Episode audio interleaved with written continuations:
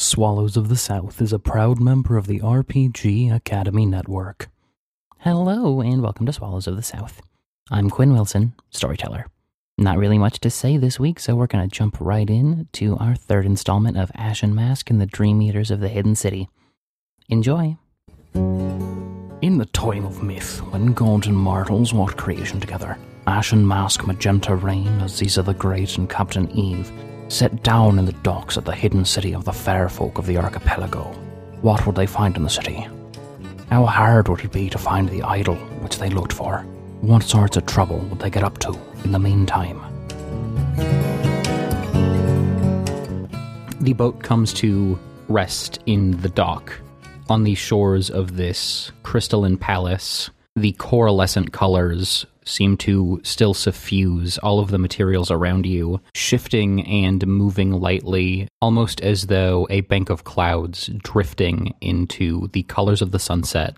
And the lotus that you are riding settles down gently as the three fair folk who escorted you step off, and Arpeggio turns to you and says, We will see you for entertainment soon. In the meantime, as we have established, if you are going to enter a room, ensure that you knock. Be respectful, and we will be respectful of you. Thank you for keeping us company. I am certain that we will enjoy it. Thank you. I'm sure we will enjoy it too. Y'all have been lovely. You're too right. I'm sure it'll be a real blast. Mm-hmm. And so they turn and saunter into the palace, heading upstairs near you, ascending into the darkness beyond the stairs. As they turn away, Eve turns to you all, looking somewhat concerned. I'm afraid that I'm going to have to ask you to take the lead on this as we continue. I have something of a shameful secret, I must admit to you. Everything I told you about the fair folk, about not agreeing to what they say, about being careful about what you do, I got that from the letter that gave us the job from from Ray. So that's about the end of what I know. And I don't know if you noticed this when we were interacting with them earlier, but I was very nervous, and I think I was breaking rules just over the course of that um, interaction. So I'm not sure I can trust myself. Right. So what you're saying is, uh, I need to shut your mouth. If we can do that in a way that doesn't violate any of the rules, that might be useful. I'm just saying, I want to help. You take the lead, take the initiative. If you take leadership on this project, who knows where it's going to take you and the crew? Right. You uh, you guys think you can cover for me for a while? I might do a bit of exploring. I can do that. The exploring or the covering? Oh, I can do the covering because I. I'm sorry. I thought he had said that he was going to do exploring. Well, I just wanted to make sure that you weren't saying that you wanted to do the exploring. Nope, I was paying attention. Okay. Captain, I vote we go into your cabin and find a way to sew your lips together so you don't get your soul sucked out. I would prefer that we not resort to such direct methods. Um, also, I believe that they would notice, wouldn't they, if suddenly I had uh, lips that were pursed per- permanently. Um, I-, I would really rather that we not. Um, anyway, look, there's a little creepy man who's coming onto the ship right now. Probably one of their their guys who's just gonna look look after the ship, and then if we step on, he's gonna ask us questions. Where where are we going? What are we doing? Um, why why are you so nervous? Why do you keep repeating yourself? You're stupid. I'm Captain? not stupid. Yeah. Right. Let's not deal with the little man then, shall we? Also, if you would not point, because I'm pretty sure that pointing at fair folk is about as rude as pointing at anybody else. Maybe more rude. That they are touchy in the most terrible sense. I, I know it might be rude. I didn't mean to be rude. I'm just. This is why I'm asking you guys to help take the lead. If you can go to exploring, that would be great. You know, if you can find any information, um, it can be Or the idol. Right. If I find the idol, do I uh, do I just take it? Yeah, yeah. Yep. Right. You just you take it and Glad. you bring it back and you don't get caught and you don't get your soul sucked out. And if you do, Well, that sounds like uh, a good plan. Uh, do we have an exit strategy? yeah, Fly away. yep, Oh, good. fast. That, that was I'm the on board. broad strokes of it. Yeah. Well, well, that's the problem. Is right now you are on board and the idol is not on the ship yet. No, Get we're on off a lotus. board. We're not on board. We're on a lotus. yeah, but we are on board the Lotus. Get off. We're not the escaping board. on the lotus, are we? No, but the idol You're is confusing not- me. You're changing the plans. You're saying confusing things. Do you- if you want to treat me like an idiot, you got to say things in ways that make sense. If I want to treat you like an idiot, I'm gonna just ignore you as long as everyone else understands. We are on the Lotus. The idol is not on the Lotus. Ashen starts just walking away at this point. Good. So what do we do now that we have some free time? We could prepare a meal. Oh, again, I'm not super great about all the rules and stuff, but we're in their domain right Oh, now. yeah, I- so That part, uh, yeah, yeah, I think that they were like, "D- don't eat the food. I don't know if that's tainted our food while we're here or what. We There's also the a small man who's on the boat now, so he might have questions about the food. we could toss him around. We d- no, we don't. We want to leave the small man Oh. alone. I think. Okay. Mm, do we want to leave him alone or do we want to answer any questions he has? Why would we go back to the boat? It makes no sense. Then where do you want to go? Captain? I was asking you. Look, we've got a whole interesting hidden city in front of us. Captain. I'm asking you to help take the lead. I'm just saying one restriction: don't go back to the boat. There's a small man on the boat, and he scares me a lot. Captain, your shadow scares you. Oof. I've had just about enough of your disrespect. I am bearing my soul. I'm being very vulnerable here, telling you that I don't know what to do. Give me a direct answer to my question. We're Uh, not going on to, back onto the boat. Where are we going? It's not that hard to answer the question Captain. without backsassing me, Captain. Uh, second, first mate, first mate. I meant that. First mate is what I meant, and that's what I said. I said first mate. I didn't call you Captain ever. Nope, not once. All right, Captain, we're going straight. I'm trying to get your attention, Captain. That's me. Oh, I was wondering if perhaps we could draw the people away from, you know, someone who might be following our buddy who's helping get the uh, idol. Or are you suggesting that as We he create- sneaks off on his own, we then tail him to make sure that no one's tailing him? No, That's we, an idea I can get behind. I was gonna say we create a distraction, but if you like that idea better, oh, no, no, no. A fine. distraction's also not a bad idea. What What are you thinking? kaboom! I also can bake bomb pies.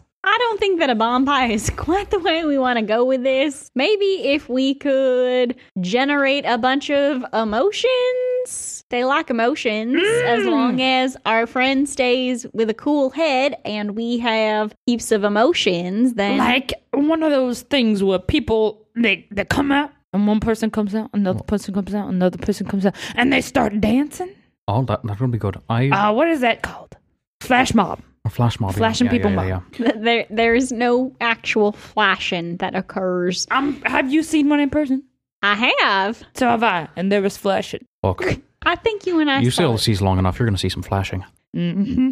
That doesn't mean that a flash mob has to involve flashing. It is a flash mob because it happens in a flash. Yes, and With also there was flashing. flashing. That is a flashing flash mob. It's Yeah. two different. I'm gonna, you know what? If we do this, I'm flashing. Y'all can't. You don't have to. I'm but gonna- I'm gonna flash. I'm going to say this right now. We're getting way too caught up on little, like, nomenclature things. Just these little bits of wordplay. We're getting really caught up. Mm-hmm. Say it. We're not actively planning. We need to move past the semantics and get into doing business. Yeah. Captain, no, what I is get it. wrong with you? No, no, no. He's speaking the truth. Let's do it. So, right, yeah. so why don't you guys, um, why don't y'all go get in an argument?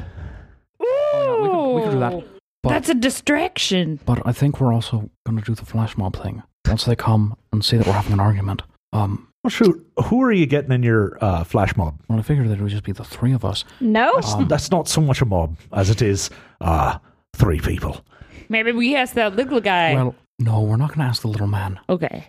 That's I'm fine. already having nightmares about the little man and I haven't gone to sleep yet, Ooh, day day mirrors. You mean daymares? I suppose.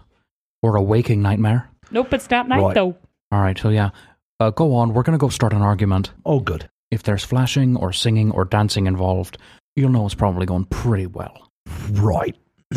So Ashen Mask is going to find any place where there's like an alcove, someplace where he knows people won't be watching, Mm-hmm. so he can change his disguise. Cool, cool, cool, cool. Uh, and he is going to become one of the fair folk. When he steps into it, he seemed like a like grubby five o'clock shadow, long haired, uh, just standard sort of pirate sailor. And when he comes back out of the alcove, he has golden hair and wispy clothes that float around him and seem to flutter in a breeze, even though there is no breeze. When he steps, his feet seem to both be off the ground for just a fraction too long. And it seems as though he's floating, even though he is clearly walking. And all of his looks, whenever he you look him in the eye, you can see that color is very slightly swirling in his eyes. Cool, cool, cool, cool, cool.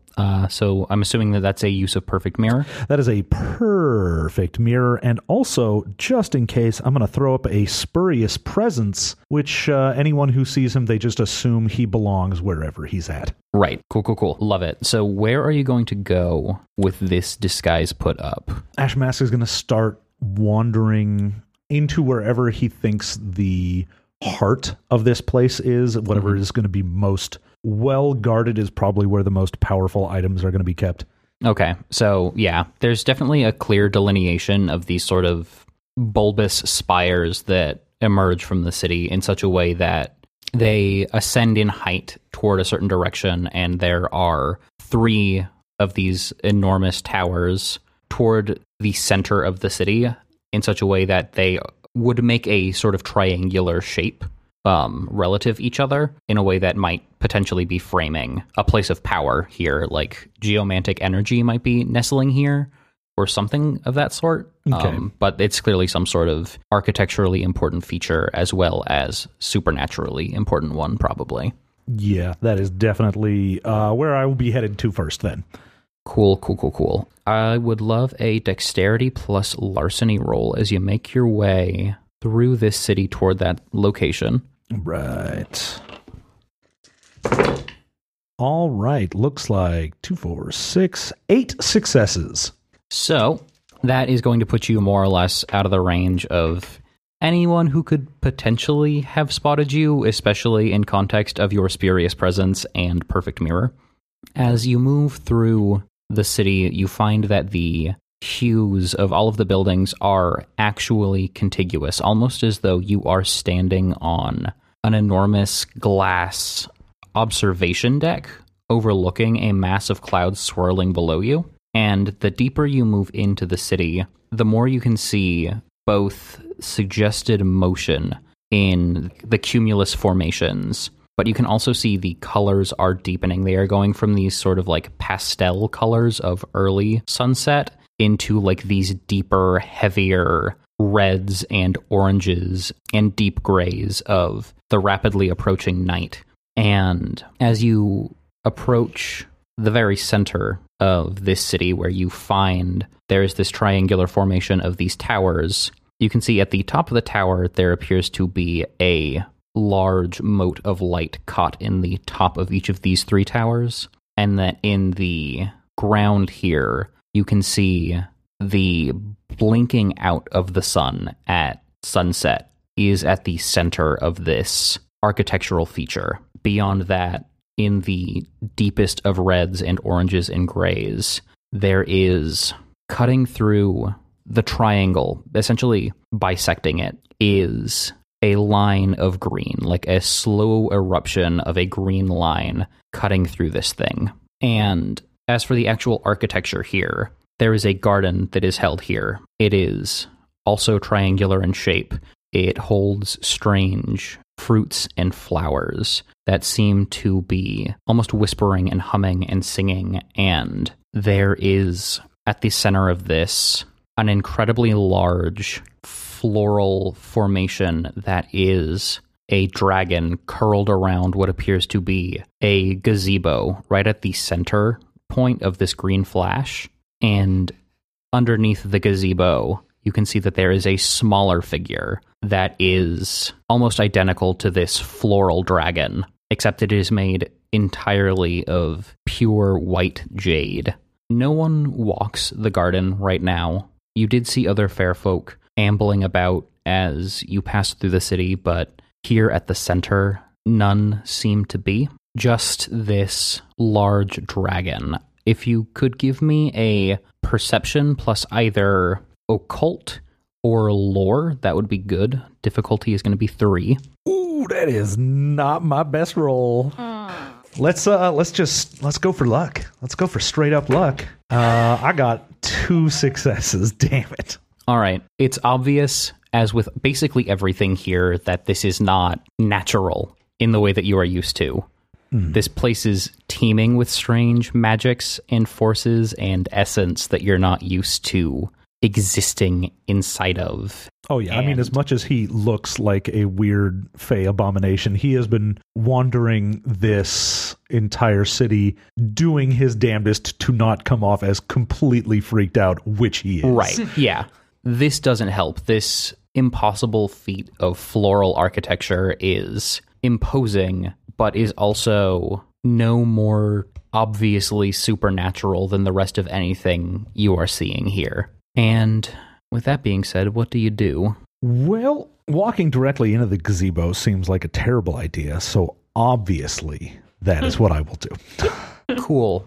And as you step into the gazebo, you feel passing over you a rush of wind, and you can hear the inhalation of a breath. And as the realization of what is happening dawns over you, we will cut to the argument that is happening dockside. Captain, you ruddy git. How many times do I have to tell you that the perfect tower is the tallest tower?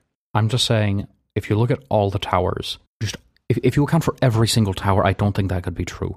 I've seen the works of the realm, and I am willing to bet that just to spite the perfect, the Scarlet Empress built a taller tower. And if you don't believe that, if you don't think that's true, I, I will curse your family name and I will fight you. I bet Oh. I've uh, I've stacked a couple of uh, cleaning buckets taller than that tower. Yeah, that's a tower for babies, for You're- dumb, stupid babies. You're a tower for babies, you dumb, stupid baby. You ever seen a tower, of babies? A tower of babies. Yeah. Yeah. That's excuse my language here, but that's fucked up. No, no, no. It's like uh, you know, No, they're I- alive. I've heard about a tower for babies, like the kind that the Neoma make, hmm? but not a tower of babies. I once went to this place that just had so many babies that were just crawling on top of each other. One of them happened to have something that looked like made a, a flag, made a tower at the top, and so it was actually. All right, no, this is way, way worse than whatever she was on about. You're going down, weirdo. Whoa, whoa, whoa! I was just strolling through the town, and it, it was a tower of babies. No, do You you? can't tell me. No. no what do you mean? No, I mean, no, that's. it's what I saw. And he throws a punch. So at this point, I'm going to make because there's not actually Mm-hmm. good teamwork rules in Exalted Third Edition. We're going to roll the highest of y'all's manipulation and performance. Can't it be like manipulation and athletics? Because fake fighting is a very athletic thing.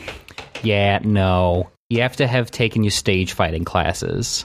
Girl, I hope you got this because I got two dice. You got three dice. What is each of your manipulation score? Two. Three, What is each of your performance score? Zero. zero.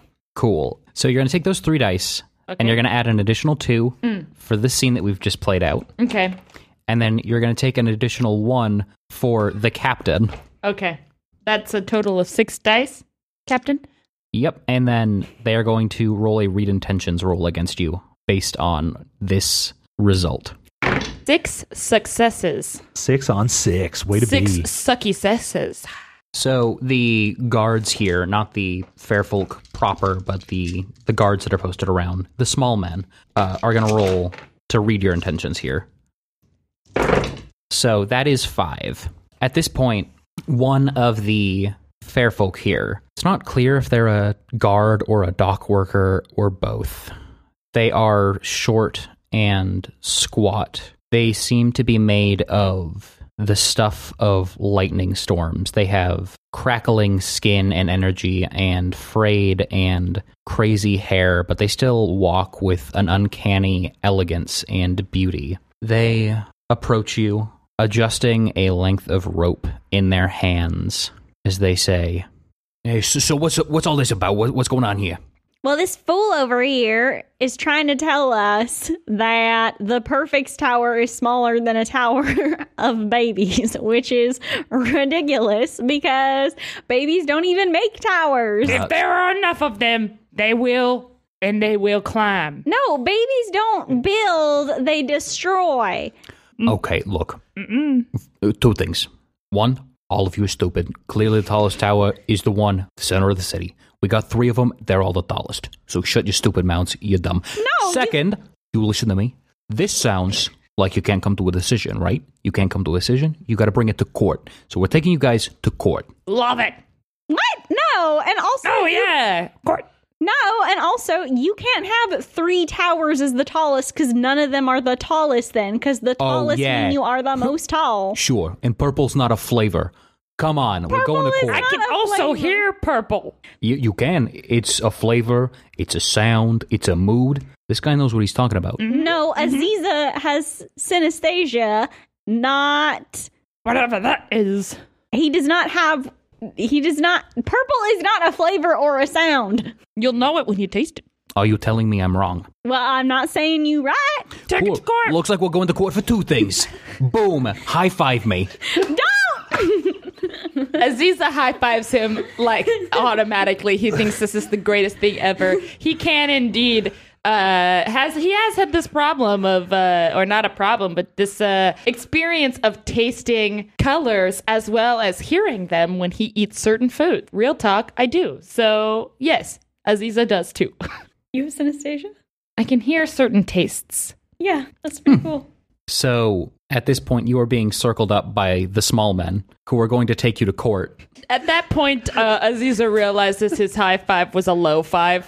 So, with them scurrying you off to court, I think that means we're due for a scene transition. We cut back now to Ashen Mask. The breath of this floral dragon has passed over you, and it appears to be waking as you enter the gazebo. Its head lowers, and you can see a patch of white flowers in its eyes slowly shift and change color in a way that suggests the opening of an eye and the blossoming of a golden iris at the center of it. Who passes into my domain? You're not familiar. You smell curious. Ashen Mask gathers himself as much as possible and uh, runs what appears to be a delicate hand along the flowery neck of this dragon and looks directly in its flower eyes and says, Surely you know Symphony of Ashen Destruction. I am merely here to check on the idol. No one has come to check on me in quite a while. I dare say I've grown lonely in the absence of company. Ah, more's the pity. If you will sit with me a moment, Symphony, and tell me a story, I might let you resume your duties. If you disappoint me, well, we'll get to that, if it comes to that. Of course, a story from the fair folk. There's obviously, I have many tales to spin. And I'm actually going to do something that I did uh, during Rizzo's quest, and I'm going to ask that you make right now a roll of your temporary willpower. All right. That's a big old nothing. As you say this, you feel kicked almost bodily into another situation, into another place and another time. You recognize that you are yourself, but you look at your hands and your feet and you know that you're not. Not in the way that you're not yourself when you take on a disguise, but in a way that this form is actively alien to you. You don't fit in this body. It bunches up in the wrong places and hangs strangely in others. And before you know it, the body is moving of its own accord. You are speaking to a congregation of the fair folk. You are brokering the terms of an arrangement. As the deal is set to be struck, two things are laid out on the table between the two parties, yourself and these fair folk. You realize now that you are at the center of the garden. One of these things is a large golden disc, and the other is a white idol of the greater elemental dragon of air. Several seemingly tense moments pass. The fair folk take the idol, look it up and down, and then place it back at the center of this table. They motion toward the golden disc and push it back toward you. The disc here feels the only thing that is constant. You wear this on your person now. Maybe that's why you don't fit. Out of character, have you ever had another experience with another one of the Sun's Chosen? Have you met any other solar exalts yet? No. Okay, but looking at this disc, this chakram, it gives you a sense of stability, of permanency. You place it back on your hip. You put two of your fingers to your lips and touch it to the nose of the dragon. And as you step away, the flowers in the garden around you seem to animate themselves and conjure up the form of the dragon that sits before you now. And as forcefully as you are kicked into this experience, into this twilight of sensation, you are punted back down into your body with a strange force. And a fierce exhalation leaves your lungs as you settle back in. And we cut back to court. You are actually now in the dining hall of the palace here. There is no food set out, however.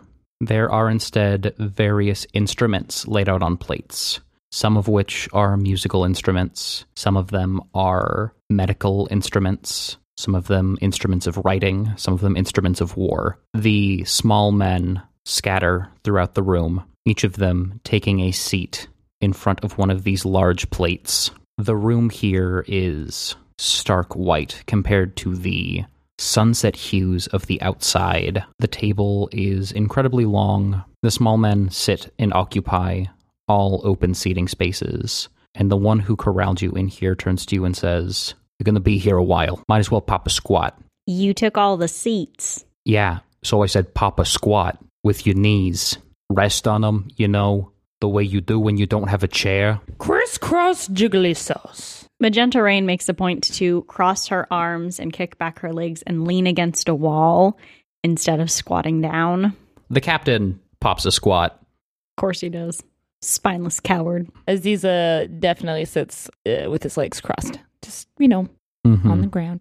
Once the captain takes a seat and Aziza sits crisscross applesauce, mm-hmm. jiggly sauce, I'm sorry, and Magenta Rain leans up against the wall, the room is filled with a vibration of sound and color and physicality. You can see ripples of iridescent light move through the room as the white of everything in the room actually begins to change. It is being filled with color as arpeggio, sonata, and cantata enter the room. This time, sonata is the one who speaks to you. Welcome to court. We will be judging your actions and your claims to determine their relative veracity.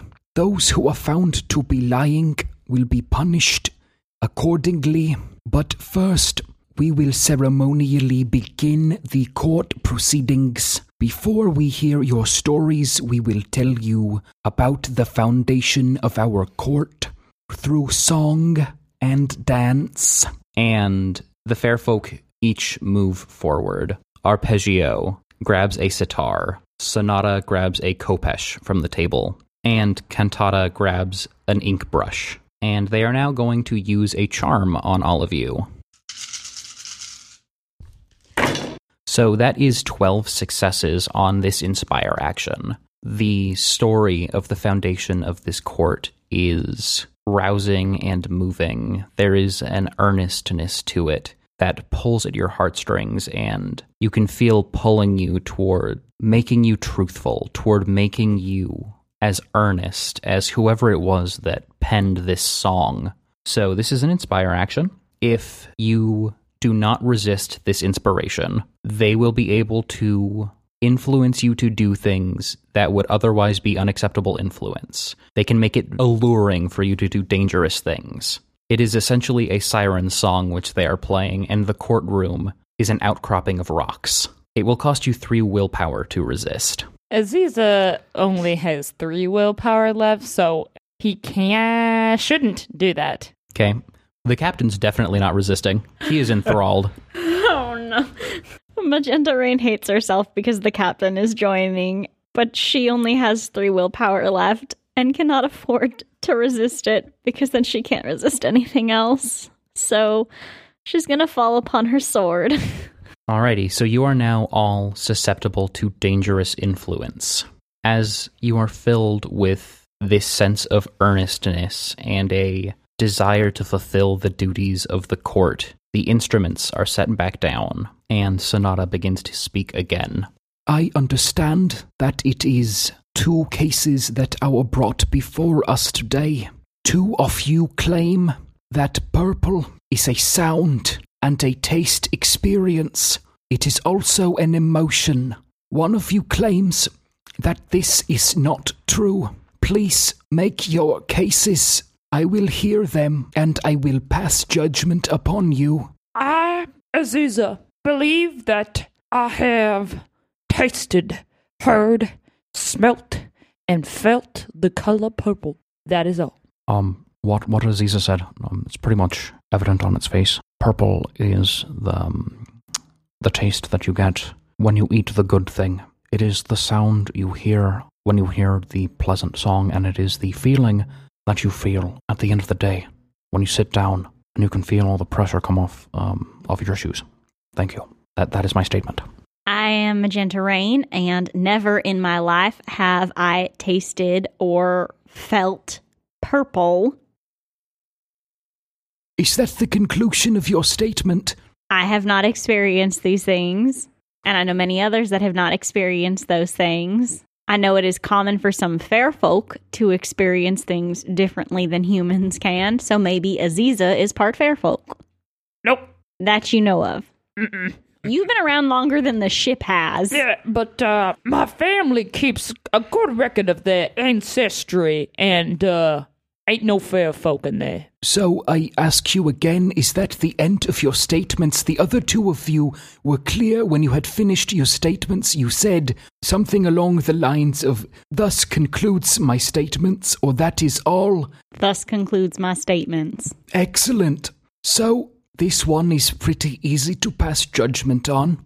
And Sonata walks over to you, takes his hand, lifts it slowly, and you can see the tips of his fingers glow as he taps you on the forehead, Magenta Rain. And all at once, you taste, hear, and feel purple. Can I vomit? If you would like, if that's the reaction you have to purple, I mean, my name is Magenta Rain. I kind of feel that if I were to taste any color, I would taste magenta. So I'm a vomit. Purple's not my color. and as the vomit splashes to the ground, we cut back to the garden. You seem to have been taken aback by something. Are you quite all right?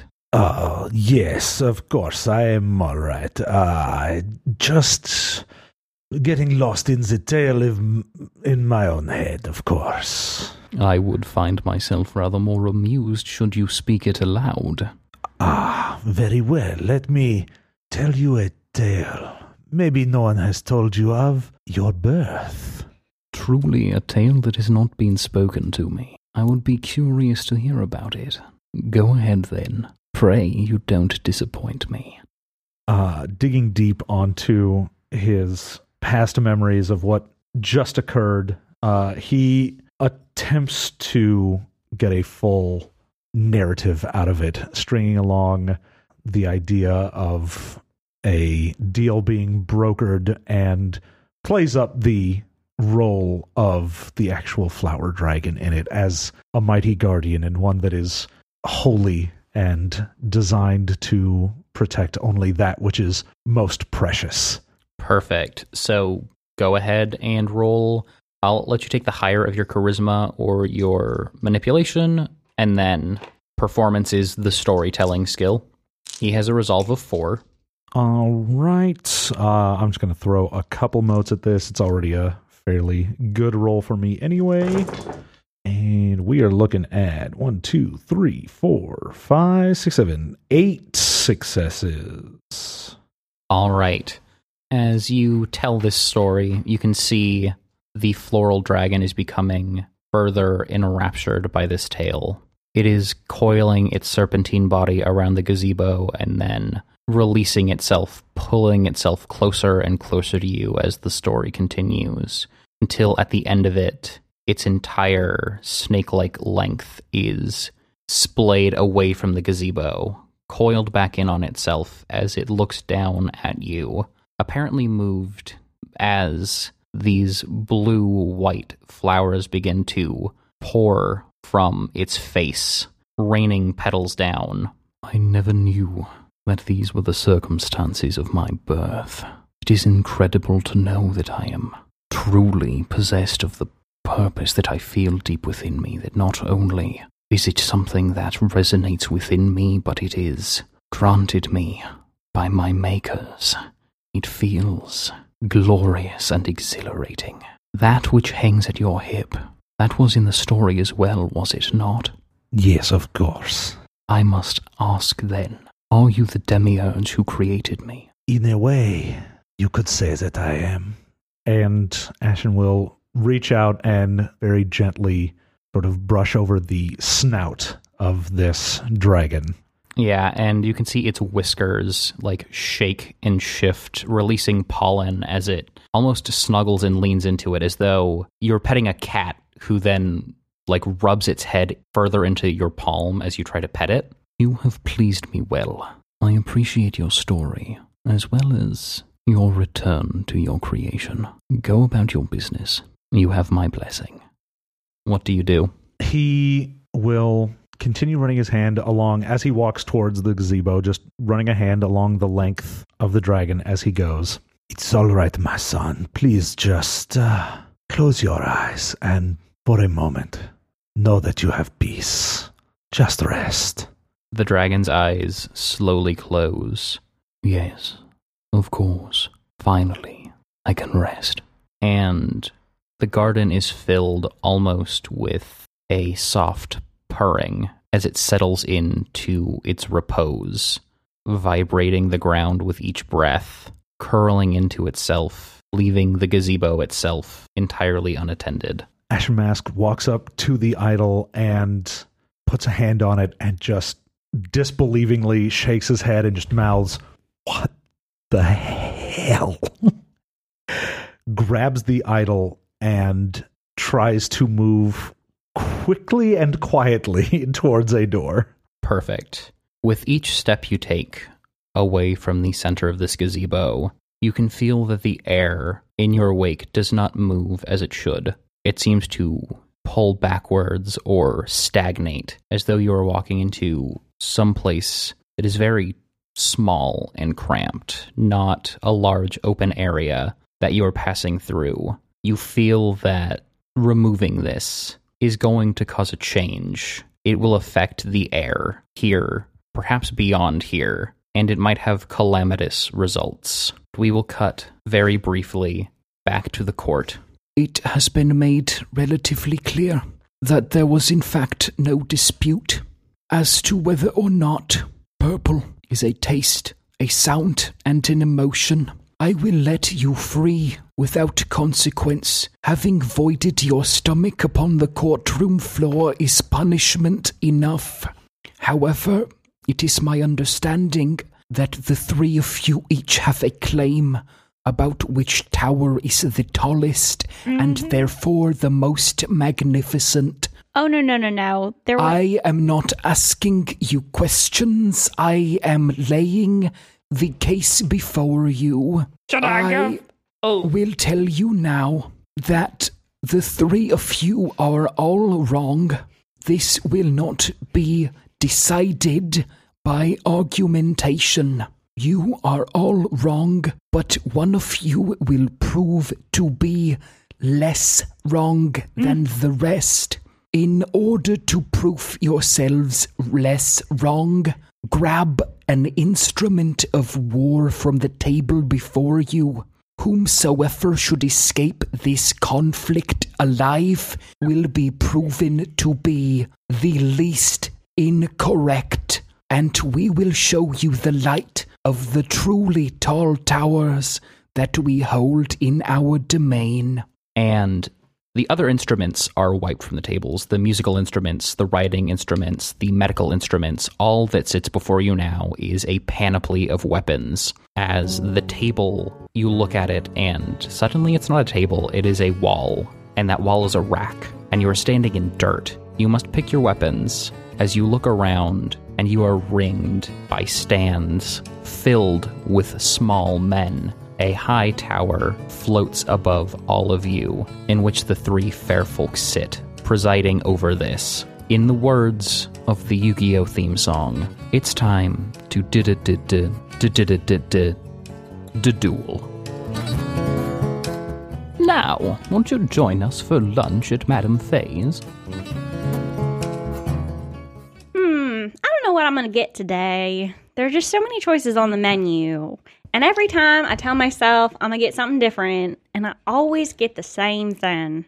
When you consider it, though, are not all of your choices functionally meaningless? Do they all not simply contribute to your eternal march toward an inevitable end? No.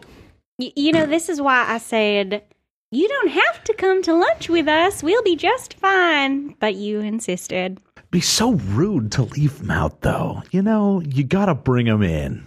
Let them know they're welcome. It's not like he's gonna like anything on the menu. We don't offer up hopes and dreams and sadness. Just because hopes and dreams and sadness are what sustain my form does not mean that I do not enjoy to consume other things. Yeah. I, for example, have quite a fondness for things with cherry flavor. Well, then you might want to try their Black Forest tea, their cherry berry tea, or the ch ch ch ch cherry bomb tea. or Black Forest cake. Or really anything Black Forest, honestly. Oh, except for the Black Forest ham, because Black Forest ham is delicious.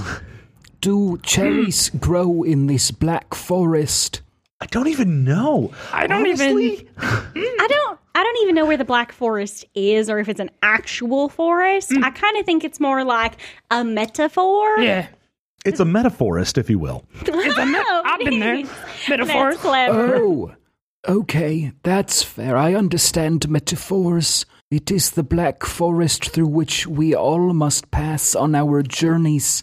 Through our lives, it is those moments in which we wake in the night, wondering why we have been cursed with worms at the end of our feet, which wriggle and raggle. Why are we like tubes of sausage, meant only to scream into the darkness? Yeah, it's Never exactly like the holidays. Sounds about right. No, no, it's like the hollandaise. It's like the sauce because everyone wants to know why the hell it's there. Sometimes people get mad if I get saucy. and then, uh, then I uh, uh, offer them some Black Forest ham. I was- Wait, it is common enough for you to become so sousy that people become upset with you that you now simply default to offering them hams? it's a family tradition. I would love to sit in on a meal with your family during the holidays. I am the last of my kind. Everyone covered in sauce, handing each other hams as reparations.